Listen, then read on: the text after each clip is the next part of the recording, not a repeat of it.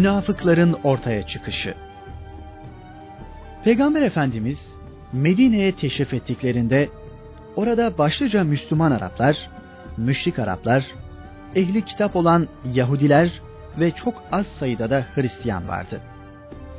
Resul-i Ekrem Efendimizin yerleşmesinden sonra İslamiyet Medine'de daha yaygın bir hale geldi.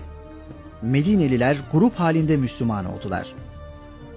Bu arada Peygamber Efendimiz Müslümanları siyasi ve idari bir teşkilata kavuşturdu. İşte bu sırada yeni bir zümre daha ortaya çıktı. Kalben inanmadıkları halde Müslüman gözüken bir grup münafık. Peygamberimizin Medine'ye teşriflerinden az önce aralarında senelerce süren dahili çarpışma ve kavgalardan bitkin düşen Medine'nin yerli kabileleri Evs ve Hazreç aralarında anlaşarak Abdullah bin Übey bin Selül'ü kendilerine hükümdar yapmaya karar vermişlerdi. Hatta başına giydirecekleri hükümdarlık tacını bile sipariş etmişlerdi. Fakat Abdullah bin Übey'in hükümdar olma hayalleri Resul Ekrem Efendimizin Medine'ye teşrifleriyle suya düşmüştü. Zira Evs ve Hazreçlilerin hemen hemen hepsi Müslüman olmuşlardı ve imanlarının icabı olarak Peygamber Efendimizin etrafında toplanmışlardı.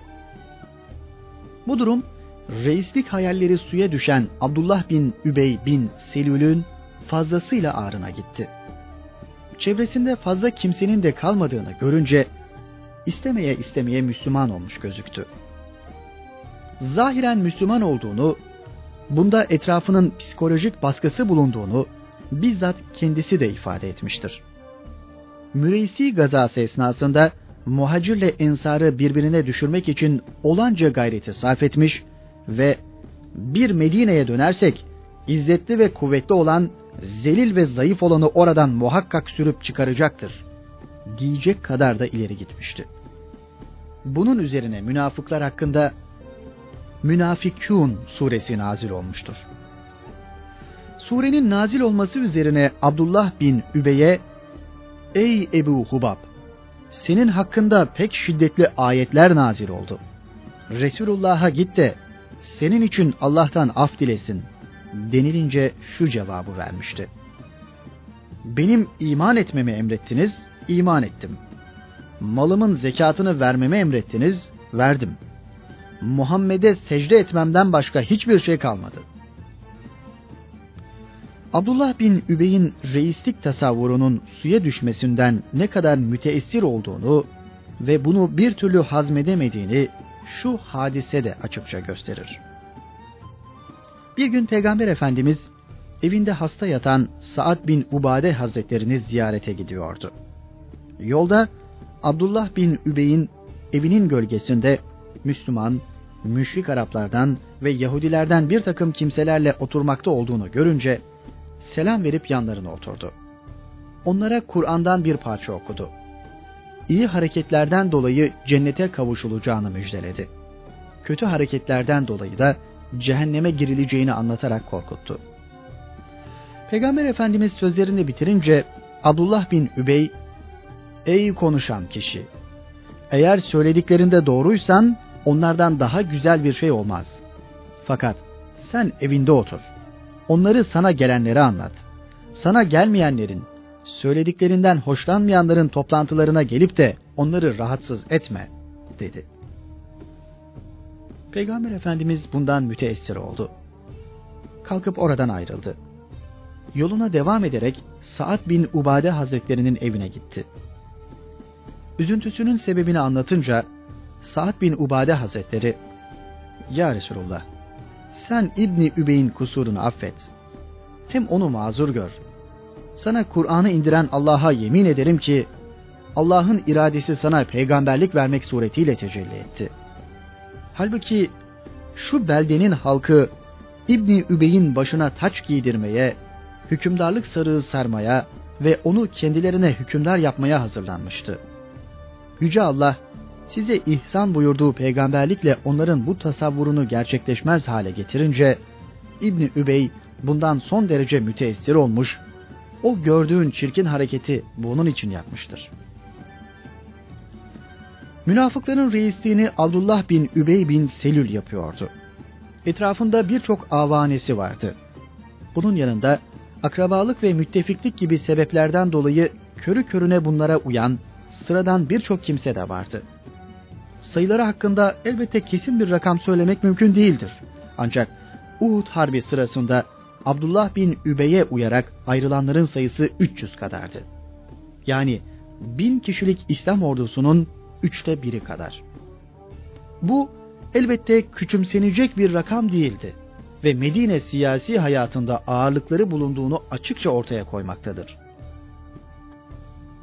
Resul Ekrem Efendimiz Bedir Harbi'nden muzaffer olarak Medine'ye dönünce İslam dini fazlasıyla kuvvet buldu. Düşmanların gözü ise yıldı. Bunun üzerine Medine'deki bir kısım Yahudi Tevrat'ta sıfatlarını bulduğumuz zat budur.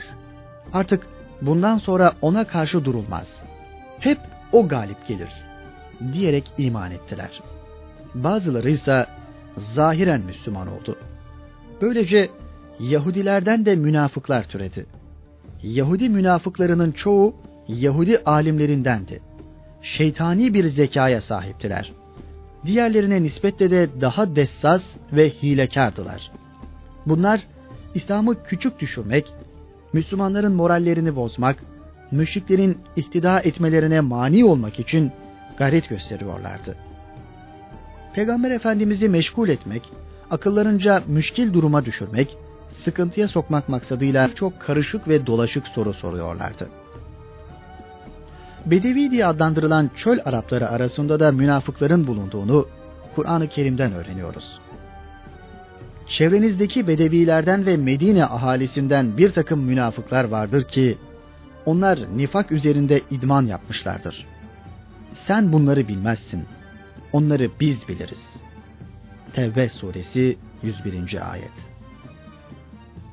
Bütün bu münafıkların içtimai seviyeleri, yaşayışları, hatta ırken ayrı olmalarına rağmen aynı vasıfları taşıyorlardı. Birinci vasıfları kalplerinde olmayanı ağızlarıyla söylemekti. Yani içten inanmadıkları halde inanmış gibi görünmeleriydi. Böyle görünerek Müslümanlar arasına sokuluyorlar, onlarla düşüp kalkıyorlar, sureti haktan görünerek onları şüpheye düşürecek şeyler soruyorlardı. Böylece Müslümanların birbirine karşı olan itimatlarını sarsmak, aralarını açmak, onları birbirine düşürmek suretiyle zaafa uğratmak gayesini güdüyorlardı. Bütün maksat ve gayeleri Müslümanlar arasına fesat ve tefrikaya götürecek fikirleri atmak, Peygamber Efendimiz'i yalan dolan ve bin türlü iftira ile Müslümanlar nazarında küçük düşürmekti. Bu menhus emellerinin gerçekleşmesi için her türlü yola başvuruyorlar, her şeyi mübah sayıyorlardı. Bu uğurda tevessül etmeyecekleri adilik ve sahtekarlık yoktu.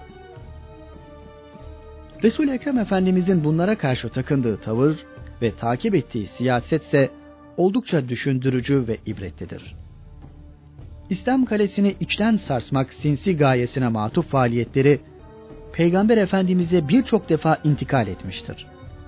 Peygamber Efendimiz derhal harekete geçip bu tür faaliyetlerde bulunanları huzurunda celbederek sorguya çekiyordu. Fakat onlar her defasında hiçbir zararlı faaliyette bulunmadıklarını, suçsuz olduklarını söylüyorlardı. Arkasından da kelimeyi şehadet getirerek mümin ve Müslüman olduklarını tekrarlıyorlardı. Nitekim Abdullah bin Übey'in Medine'ye varırsak en şerefli ve kuvvetli olan, en zelil ve güçsüz olanı oradan sürüp çıkaracaktır sözünü Hazreti Zeyd bin Erkam Peygamber Efendimiz'e nakledince Efendimiz İbni Übey'i huzuruna çağırmış ve bana haber verilen sözleri sen mi söyledin diye sormuştu. Abdullah bin Übey'in cevabı aynen şu olmuştu. Hayır. Sana kitabı indirmiş olan Allah'a yemin ederim ki ben o sözlerin hiçbirini söylemedim. Zeyd muhakkak yalancıdır. Kur'an-ı Kerim münafıkların bu tarz davranışlarına şu ayetleriyle işaret eder. Münafıklar sana geldikleri zaman şehadet ederiz ki sen muhakkak ve mutlak Allah'ın peygamberisin dediler. Allah da bilir ki sen elbette ve elbette onun peygamberisin. Fakat Allah o münafıkların hiç şüphesiz yalancılar olduğunu da biliyor. Münafikun suresi 1. ayet. Onlar suçlarını inkar ederken inen vahiy bu suçları işlediklerini ve yalan söyleyerek bu suçlarını inkar etme yoluna gittiklerini Peygamber Efendimiz'e bildiriyordu. Buna rağmen Resul Ekrem Efendimiz onlara karşı sabır, müsamaha ve afla mukabele ediyordu. Daha önce de bahsettiğimiz gibi Peygamber Efendimiz Abdullah bin Übey ile birlikte oturan bir kısım kimseye Kur'an-ı Kerim'den bir parça okuyup onlara nasihat edince Abdullah bin Übey buna dayanamamış ve sen bunları git sana gelenlere anlat. Bizi rahatsız etme demişti. Peygamber Efendimiz bu sözlerden fazlasıyla rahatsız olmuştu. Bu durumu ziyaretine gittiği Sa'd bin Ubade Hazretlerine anlatmış. Hazreti Sa'd da ya Resulullah sen onun kusurunu affet deyince Peygamber Efendimiz de affetmişti.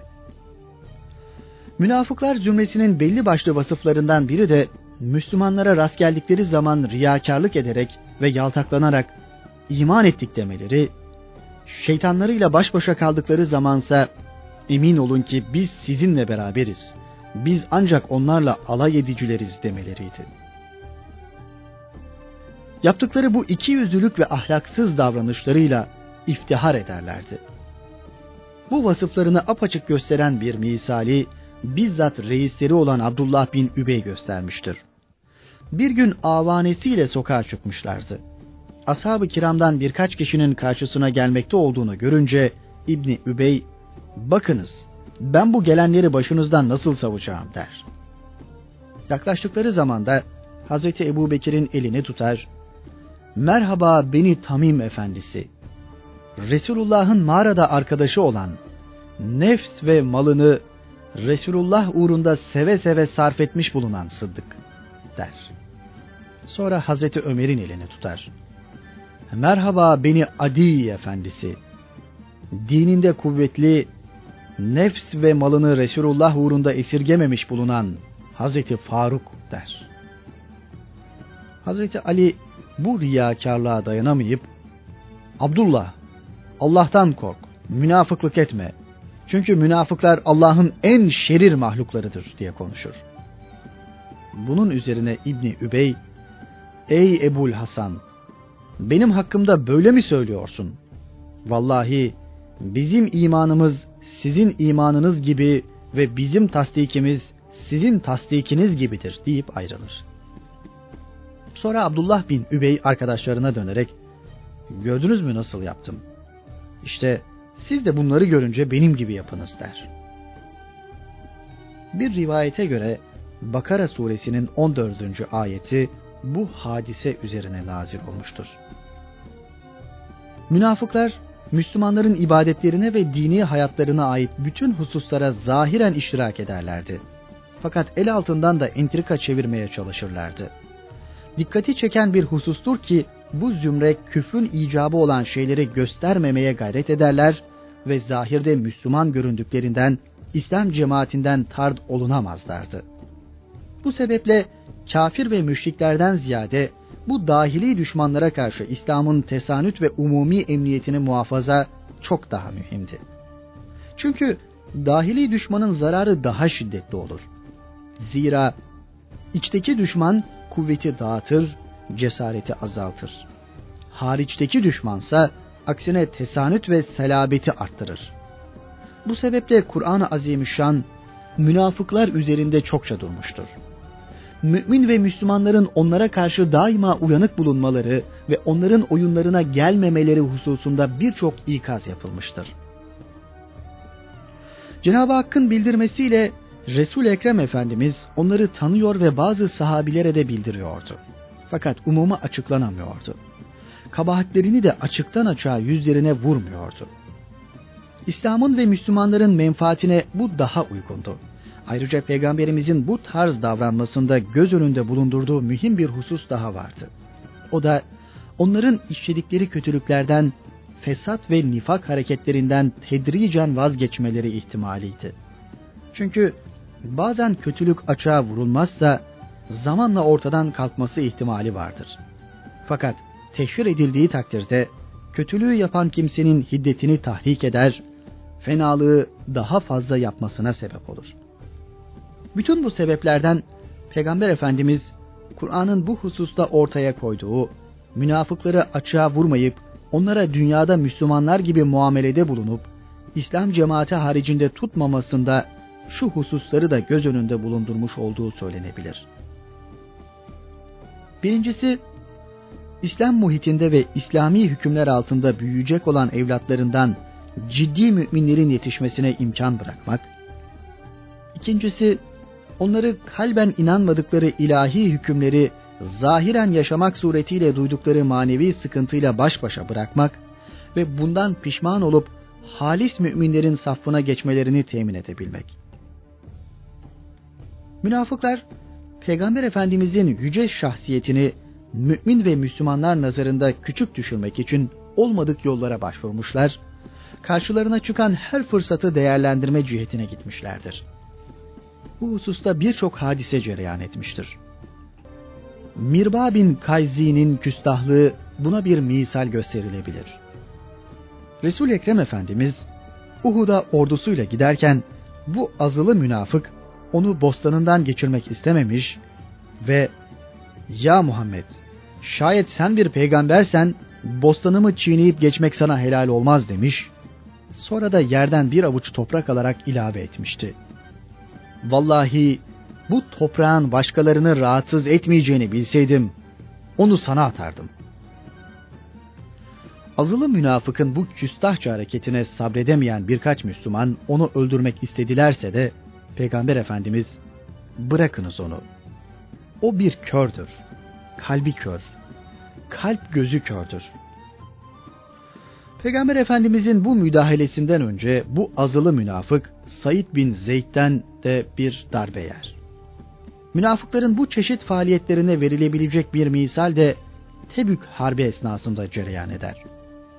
Bir konaklama anında Peygamber Efendimizin devesi kaybolur. Bütün aramalara rağmen bulunamaz.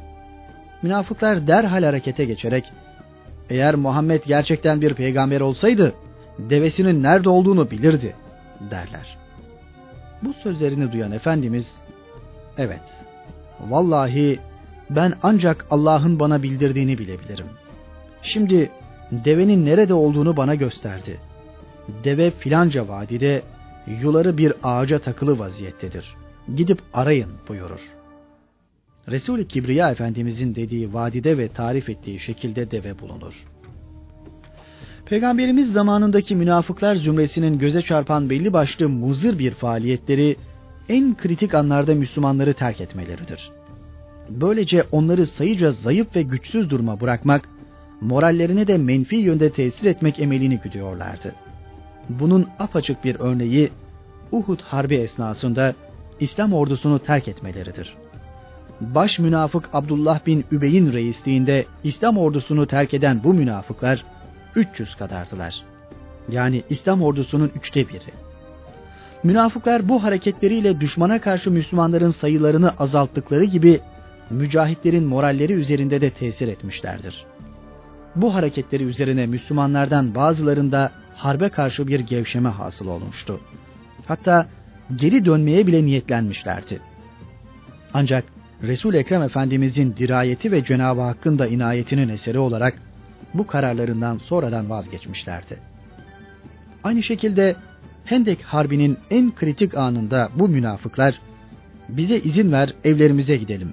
Çünkü evlerimiz müdafasızdır diyerek peygamberimize müracaat etmişlerdi. O sırada Saad bin Muaz Hazretleri peygamber efendimizin huzuruna gelerek Ya Resulullah bunlara izin verme.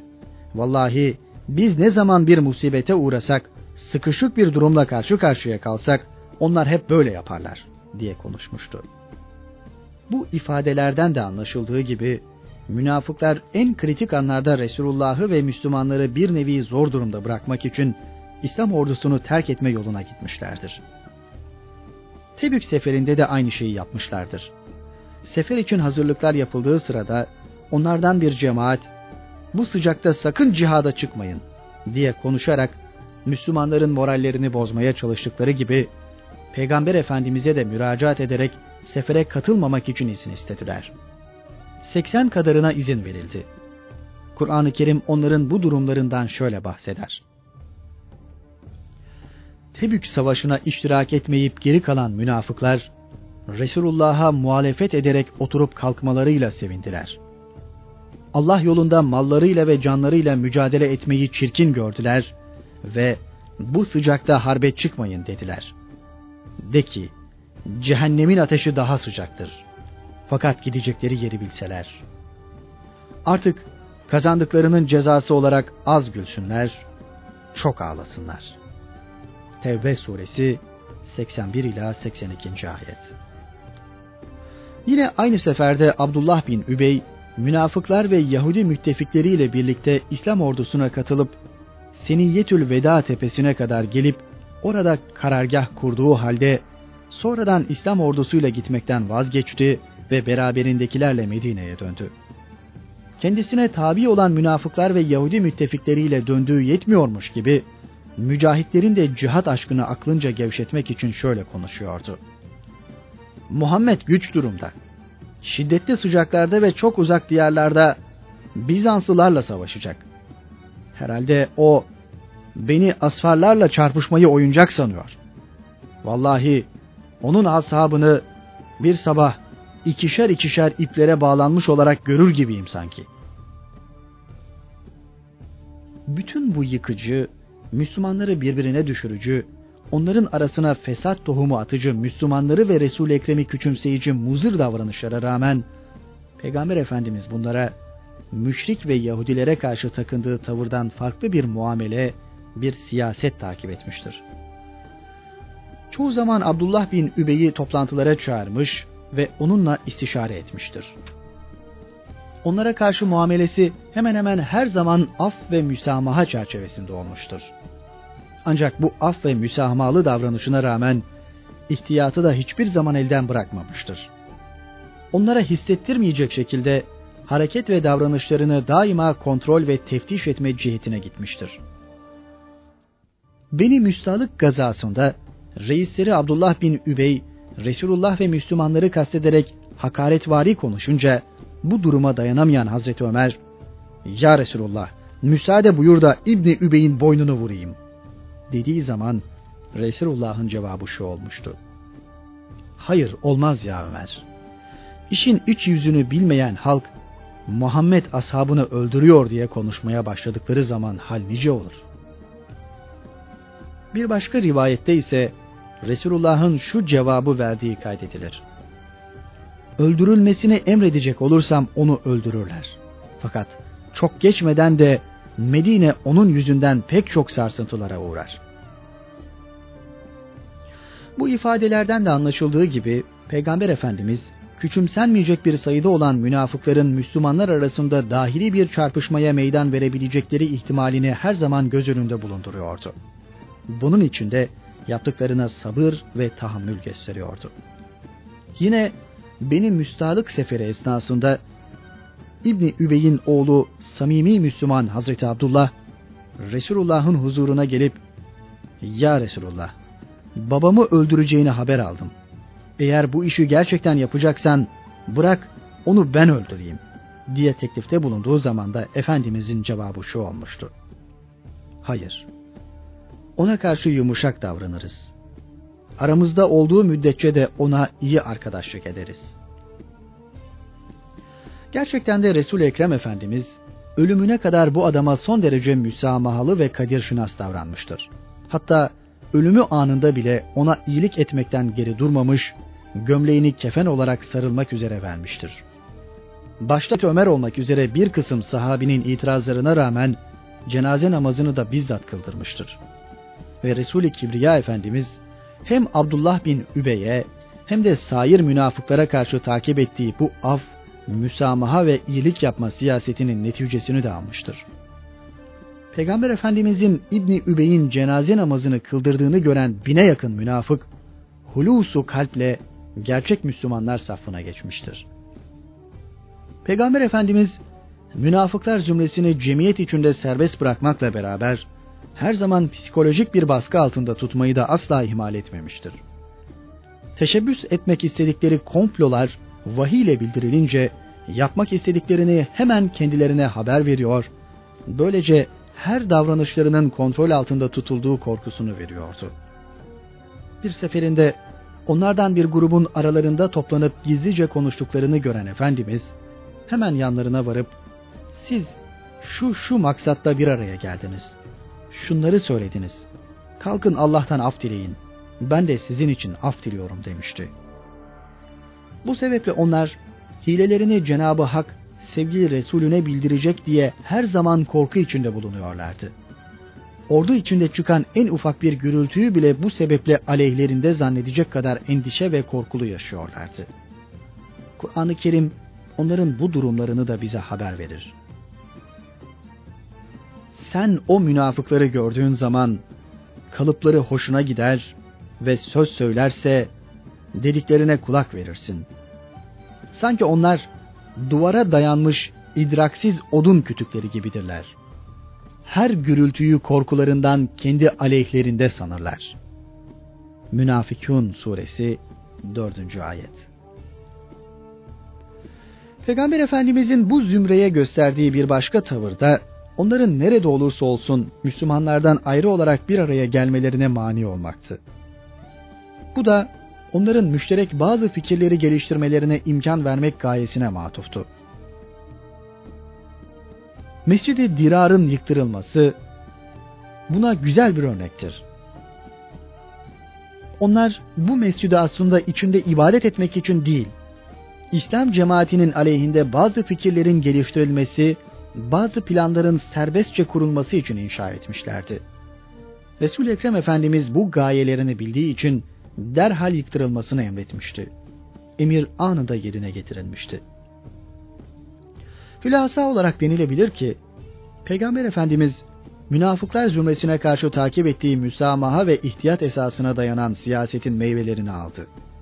Bu tarz davranışı sayesinde onların İslam cemaatinden koparak müşriklerin safına iltihakına mani oldu. Müslümanların birliğini korudu. Onların da teşkilatlanarak Müslümanlara karşı baş kaldırmalarını önledi.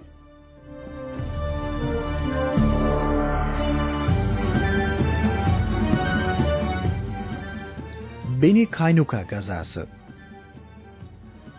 Müslümanların Bedir Harbi'nden parlak bir muzafferiyetle çıkmaları Medine'deki Yahudilerin endişelerini büsbütün arttırdı.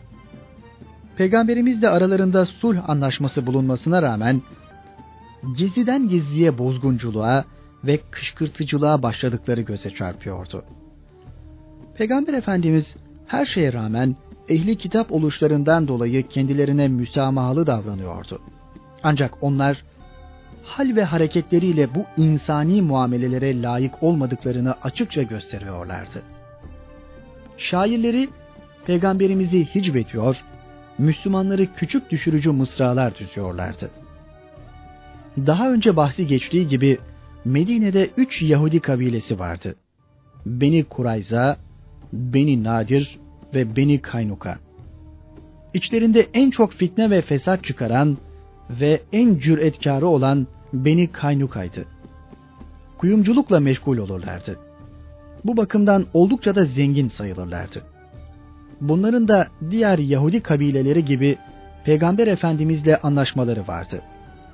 Müslümanlara karşı herhangi bir harekete kalkışmayacaklarına, bir dış taarruz karşısında Müslümanlarla beraber Medine'yi müdafaa edeceklerine ve ne suretle olursa olsun birbirlerinin düşmanlarına yardım etmeyeceklerine dair sözleşmişlerdi. Ancak onlar göze görülür tarzda açık açık kışkırtıcılık, Müslümanlar arasında fitne fesat düşürmeye çalışma, her vesileyle Kureyş müşrikleriyle işbirliği yapma gibi uygunsuz hareketleriyle bizzat anlaşmayı bozmuş oluyorlardı. Bu arada meydana gelen çirkin bir hadise ise bardağı taşıran son damla oldu. Şöyle ki, Medineli ensardan bir zatın hanımı yüzü örtülü olduğu halde bir Yahudi kuyumcunun dükkanına zinet eşyası almak maksadıyla girer. Yahudiler kadının yüzünü açmaya çalışırlar. Ancak kadın kapalı oturmakta ısrar eder. Derken Yahudinin biri kadına hissettirmeden arkasından elbisesinin eteğini bir dikenle beline iliştirir. Kadın ayağa kalkınca eteği açılıverir. Hazır bulunan Yahudiler eğlenerek kahkahayla gülerler. Bu hal karşısında kadın feryadı basar. Oradan geçmekte olan bir Müslüman çığlığı duyunca kadının imdadına koşar. Müslümanla Yahudi boğaz boğaza gelirler ve sonunda Müslüman Yahudi'yi öldürür. Bunu gören oradaki Yahudiler de Müslümanın üzerine çullanarak onu şehit ederler. Böylece Yahudilerle Müslümanlar arasında kan dökülmüş olur. Hadiseye sebebiyet verenler Yahudilerdi. Haliyle verdikleri sözlere aykırı hareket ederek bizzat kendi elleriyle yapılan anlaşmayı da ihlal etmiş oluyorlardı. Şehit edilen Müslümanın akrabaları bu hususta yardım talebinde bulununca Peygamber Efendimiz beni Kaynuka Yahudilerini bir araya topladı. Kendilerini İslam'a davet etti. Şımarık hareketlerine son vermeleri gerektiğini, aksi takdirde Bedir'de müşriklerin uğradıkları akıbete kendilerinin de uğrayabileceklerini anlattı. Fakat Dessas Yahudiler, Efendimizin bu konuşmasını alaya alıp, Ey Muhammed! Sen muharebe nedir bilmeyen kimselerle çarpışıp galip gelmene aldanıp güvenme. Biz onlar gibi değiliz. Savaşmayı çok iyi biliriz. Eğer bizimle çarpışmayı göze alırsan, o zaman bizim nasıl adamlar olduğumuzu anlardın. Diye küstahça cevap verdiler. Sonra da dağıldılar. Beni Kaynuka Yahudilerinin bu kibir ve gurur dolu sözleri üzerine inen ayeti kerime akıbetlerini şöyle ilan etti. Ey Resulüm! O kafir olan Yahudilere de ki, siz muhakkak mağlup olacaksınız ve toplanıp cehenneme sürüleceksiniz. O cehennem ne kötü bir yerdir. Ali İmran suresi 12. ayet. Aynı hadise ile ilgili olarak nazil olan bir başka ayeti kerimede ise peygamberimize ahdini bozan bu Yahudilerle çarpışmaya izin verdi. Eğer seninle muahede yapan bir kavimden de sözleşmeye aykırı bir hainlik alameti duyarsan, savaş yapmadan önce ahitlerini reddettiğini doğruca kendilerine ilan et. Çünkü Allah hainleri sevmez. Enfal suresi 58. ayet. Bunun üzerine Peygamber Efendimiz kesin kararını verdi. Beni Kaynuka Yahudileri üzerine gidilecekti. resul Ekrem Efendimiz bu kararını verdikten sonra Medine'de yerinde Lübabe bin Abil Münzir'i vekil tayin etti ve beyaz sancağını da Hazreti Hamza'ya vererek Kaynuka oğulları üzerine yürüdü. Bu Yahudilerin kuvvetli ve sağlam bir kalesi vardı. Peygamberimizin üzerlerine gelmekte olduğunu duyunca oraya çekildiler. Resul-i Ekrem onları muhasara altına aldı. 15 gün süren muhasara sonunda teslim olmaya mecbur kaldılar. Peygamber Efendimiz tek tek ellerinin bağlanmasını emir buyurdu. Elleri bağlandı. O sırada Kaynuka oğullarının müttefiki bulunan münafıkların reisi Abdullah bin Übey bin Selül çıka geldi. Peygamberimizin yanına vararak ''Ya Muhammed, benim müttefiklerime lütuf ve iyilik et.'' diye konuştu. Resul-i Kibriya Efendimiz bu münafığın sözlerini duymazlıktan geldi. Bunun üzerine Abdullah bin Übey aynı sözlerini tekrarladı. Ya Muhammed, benim müttefiklerime lütuf ve iyilik et. Peygamber Efendimiz bu sefer yüzünü çevirdi. Fakat Abdullah bin Übey aynı şeyleri tekrarlamaya devam etti. Bunun üzerine Peygamber Efendimiz çözün onları. Allah onlara ve onlarla birlikte olanlara lanet etsin buyurdu ve Kaynuka oğullarının öldürülmelerinden vazgeçip Medine'den Şam'a sürülmelerini emretti. Avf oğullarından Übade bin Samit de öteden beri Kaynuka oğulları Yahudilerinin müttefikiydi. Onları bıraktırmak için Peygamber Efendimizin yanına gelmişti. Efendimiz de Abdullah bin Übey arasında geçenleri görünce, Ya Resulullah, ben Allah'ı peygamberini ve müminleri dost tuttum. Şu kafirlerin müttefikliğinden ve dostluğundan uzaklaştım diyerek beni Kaynuka Yahudileriyle olan müttefikliğini ve dostluğunu bıraktığını ilan etti. Bunun üzerine inen ayette şöyle buyuruldu. Ey iman edenler! Yahudileri de Nasranileri de kendinize yar ve dost edinmeyiniz. Onlar ancak birbirlerinin dostlarıdırlar. İçinizden kim onları dost edinirse onlardan olur. Şüphe yok ki Allah o zalimler güruhunu doğru yola çıkarmaz. Maide suresi 51. ayet. Resul Ekrem Efendimizin asıl maksadı Yahudilerin fitne ve fesadını Medine'den uzak tutmak, meydana getirecekleri tehlikelere mani olmaktı. Medine'den sürgün edilmeleriyle de bir bakıma bu gaye tahakkuk ediyordu. Kaynuka oğullarına Medine'yi terk etmeleri için tanınan süre üç gündü. Üç gün mühlet bitince Şam'a doğru yola çıktılar. Vadil Kur'a'ya gelince orada bir ay oturdular. Burada oturan Yahudiler onların yayalarına binek ve kendilerine de yiyecek verdiler. Buradan da ayrılan Beni Kaynuka Yahudileri Ezruat'a kadar gidip oraya yerleştiler. Çok geçmeden de nesilleri kesildi.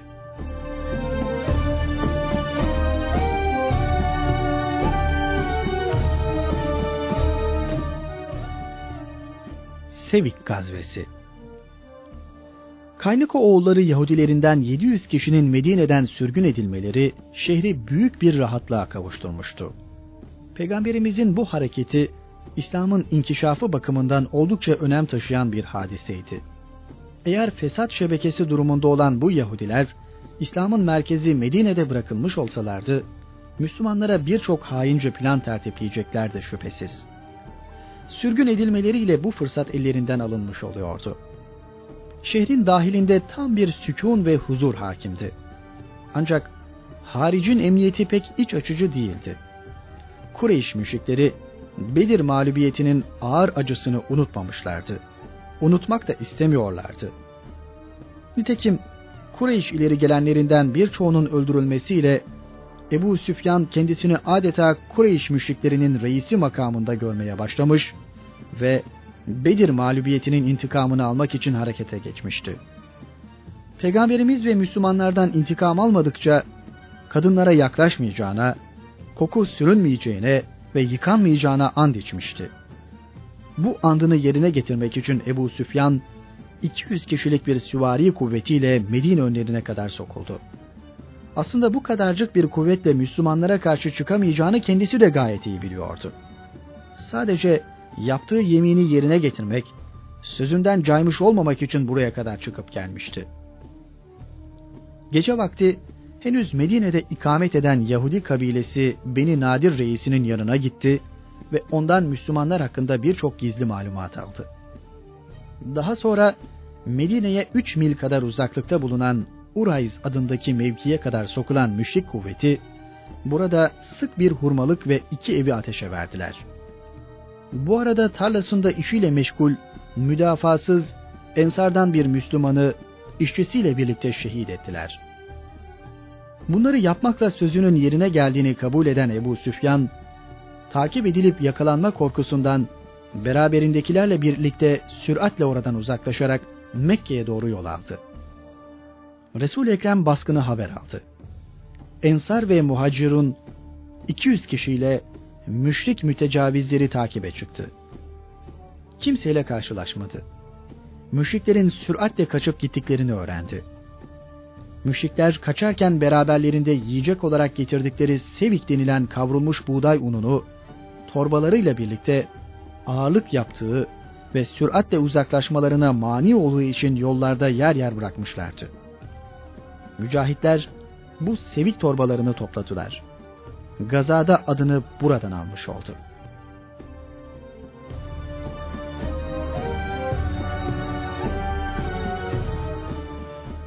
Hicretin ikinci senesinin diğer mühim bazı hadiseleri. Ramazan orucunun farz kılınması. Ramazan orucu, kıblenin Kabe tarafına çevrilişinden bir ay sonra Peygamberimizin Medine'ye hicretinin 18. ayının başlarında Şaban ayında farz kılındı. Bu hususta indirilen ayetlerde mealen şöyle buyuruldu. Ey iman edenler! Sizden önceki ümmetlere farz kılındığı gibi size de takvaya eresiniz, nefsinize hakim olasınız diye oruç farz kılındı. Ramazan ayı öyle bir aydır ki insanlara doğru yolu gösteren, açık ayetleri kendisinde toplayan, hak ile batılı ayırt eden Kur'an onda indirildi. O halde sizden her kim o aya erişirse onu oruçlu geçirsin. Kim de hasta olur yahut seferde bulunursa tutmadığı günler sayısınca başka günlerde kaza etsin. Allah size kolaylık diler, güçlük dilemez. Bu da o sayıyı ikmal ve size olan hidayetine karşı Allah'ı tekbir etmeniz içindir. Gerek ki şükredersiniz. Bakara suresi 183 ila 185. ayetler. Ramazan orucu İslam dininin beş şartından birisidir. İbni Ömer, Resulullah Efendimizin bu hususta şöyle buyurduğunu bildirir. İslam beş şey üzerine kuruldu. Allah'tan başka ilah olmadığına ve Muhammed'in onun Resulü olduğuna şehadet getirmek, namaz kılmak, zekat vermek, hac etmek, Ramazan orucunu tutmak. Sadakayı fıtrın vacip kılınması. Bu senenin Ramazan ayının sonlarına doğru sadakayı fıtır vermek vacip oldu. Resul Ekrem Efendimiz küçük büyük, hür köle, erkek kadın her zengin Müslüman için kuru hurmadan bir sa veya arpadan bir sa veya kuru üzümden bir sa veya buğdaydan yarım sa fıtır sadakası ayrılıp bunun bayram namazından önce yoksullara verilmesini emretti. İlk bayram namazının kılınması. Şevval hilali görülüp sabahleyin güneş yükselince Resul Ekrem Efendimiz oruçlarını açmalarını ve bayram namazına çıkmalarını Müslümanlara emretti. Sonra da onlarla birlikte bayram namazı kılmak üzere namazgaha çıktı. Hutbeden önce ezansız ve kametsiz olarak cemaatle bayram namazı kıldı. Nebi-i Muhterem Efendimiz Medine'ye teşrif buyurdukları zaman Medinelilerin iki mahalli bayramı vardı. Peygamber Efendimiz onlara Allahu Teala size onlardan daha hayırlı olmak üzere fıtr yani Ramazan ve Kurban Bayramı günlerini verdi buyurdu. Resul-i Kibriya Efendimiz bayram namazlarını namazgahta kılardı. Medine'nin namazgahı şehrin şark kapısı üzerindeydi. Peygamber Efendimiz bayram namazı kılmak üzere namazgaha yürüyerek giderdi. Bayram namazına bir yoldan gider, başka bir yoldan dönerdi. Ramazan bayramı namazına çıkmadan önce bir şeyler yerdi. Ekseriya bunlar birkaç hurma olurdu.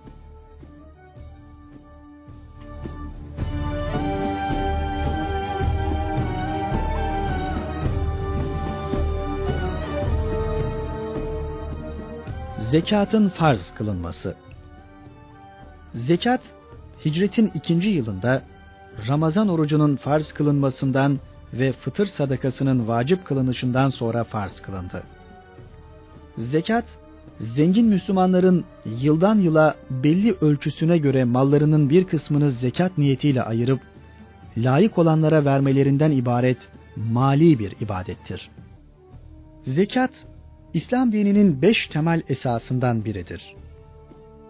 Kur'an-ı Kerim'de Nur suresinin 56. ayeti, Müzzemmil suresinin 20. ayeti, Hac suresinin 78. ayeti, Bakara suresinin 110. ayetinde emredilmiştir. Kur'an-ı Kerim'de 32 yerde namazla birlikte zikredilmiştir. Bir hadisi şerifte Peygamber Efendimiz şöyle buyurmuşlardır. Her gün, her sabah iki melek inip birisi Ya Rab zekat ve sadakasını vererek malını Allah rızası için harcayana harcadığının yerine yenisini ver der. diğeri de Ya Rab, zekat ve sadaka hakkını ödemeyerek malını sıkana da malını telef et der.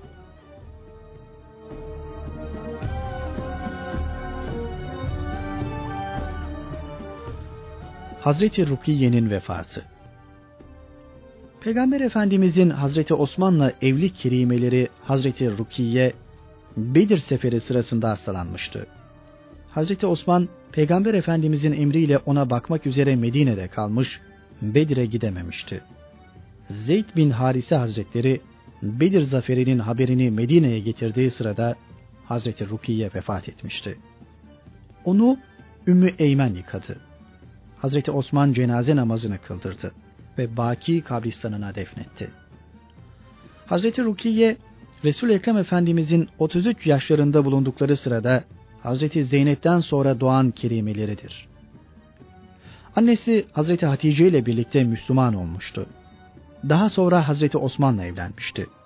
Hazreti Osman onunla birlikte Habeşistan'a hicret etmişti. Resul Ekrem Efendimiz onların beraber hicret ettiklerini görünce Osman Lut'tan sonra Allah yolunda ailesiyle birlikte hicret edenlerin ilkidir buyurmuştu. Ebu Derda'nın Müslüman olması Ebu Derda Uveymir bin Salebe Bedir seferi sırasında Müslüman oldu. Şöyle ki Abdullah bin Revaha öteden beri Ebu Derda'nın kardeşliğiydi. Bir gün eline keseri alıp Ebu Derda'nın evindeki putunu kırdı. Ebu Derda evine döndüğü zaman hanımı durumu ona haber verdi. Bunun üzerine Ebu Derda düşünmeye başladı ve kendi kendine eğer bu putta bir hayır olsaydı kendisini korurdu diye konuştu. Sonradan Müslüman olmak için peygamberimizin yanına gitti. Abdullah bin Revaha uzaktan geldiğini görünce Ya Resulullah gelen Ebu Derda'dır. Herhalde bizi görmeye geliyor dedi. Resul Ekrem Efendimiz o Müslüman olmak için geliyor. Çünkü Rabbim Ebu Derda'nın Müslüman olacağını bana bildirmişti buyurdu. Huzura varan Ebu Derda orada Müslüman oldu. Ev halkı kendisinden önce Müslüman olmuşlardı.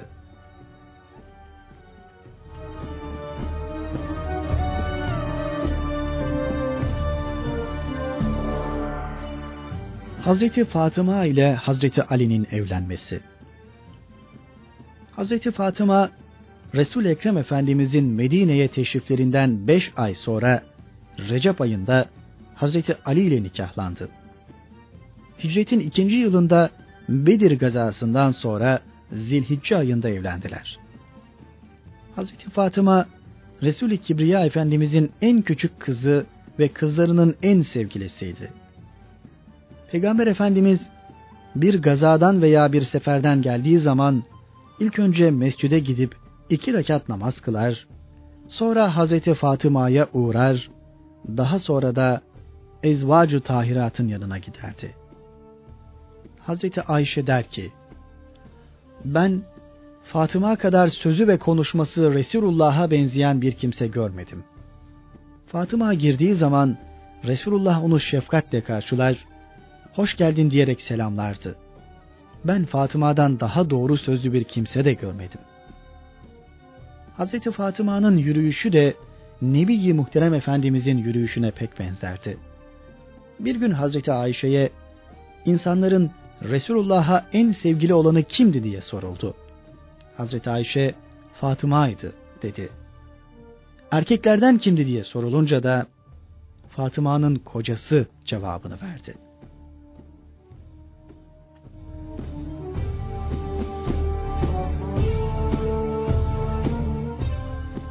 Peygamberimizin kızı Hazreti Zeynep'i Mekke'den getirtmesi. Bedir esirleri arasında Peygamberimizin damadı ve Hazreti Zeynep'in kocası Ebu As bin Rebi de bulunuyordu. Bedir Harbi esirleri konusunda bahsettiğimiz gibi Ebu Ast serbest bırakılınca Mekke'ye gitti. Daha önce Hazreti Zeynep'in hicret etmesine mani olan Ebu As bu sefer kendisini serbest bıraktı. Resul-i Kibriya Efendimiz de Bedir Harbi'nden bir ay veya bir aya yakın bir zaman sonra Zeyd bin Harise ile Ensardan bir zatı göndererek Hazreti Zeynep'i Mekke'den getirtti. Muhacir Müslümanlardan Osman bin Maz'un'un vefatı. Baki kabristanına muhacir Müslümanlardan ilk defnedilen bir saattir. İlk Kurban Bayramı namazının kılınması. Resul-i Kibriya Efendimiz Zilhicce'nin dokuzunda Sevik gazasından dönerken Medine'ye kavuşmuştu. Ertesi günü yani Zilhicce'nin 10. günü Müslümanlarla birlikte namazgaha çıktı. Ezansız ve kametsiz olarak iki rekat kurban bayramı namazı kıldırdı. Namazdan sonra bir hutbe irad etti. Bu hutbelerinde kurban kesmelerini Müslümanlara emretti. Kendileri de iki kurban kesti. Satın aldığı semiz, boynuzlu beyaz koçtan birini keserken Allah'ım bu senin birliğine ve senden bana gelenlere şehadet eden bütün ümmetimin namınadır dedi. İkincisini keserkense Allah'ım bu da Muhammed ve Muhammed'in ev halkı içindir buyurdu. Bundan kendileri, ev halkı ve yoksullar yediler. İslam'da ilk kurban bayramı budur.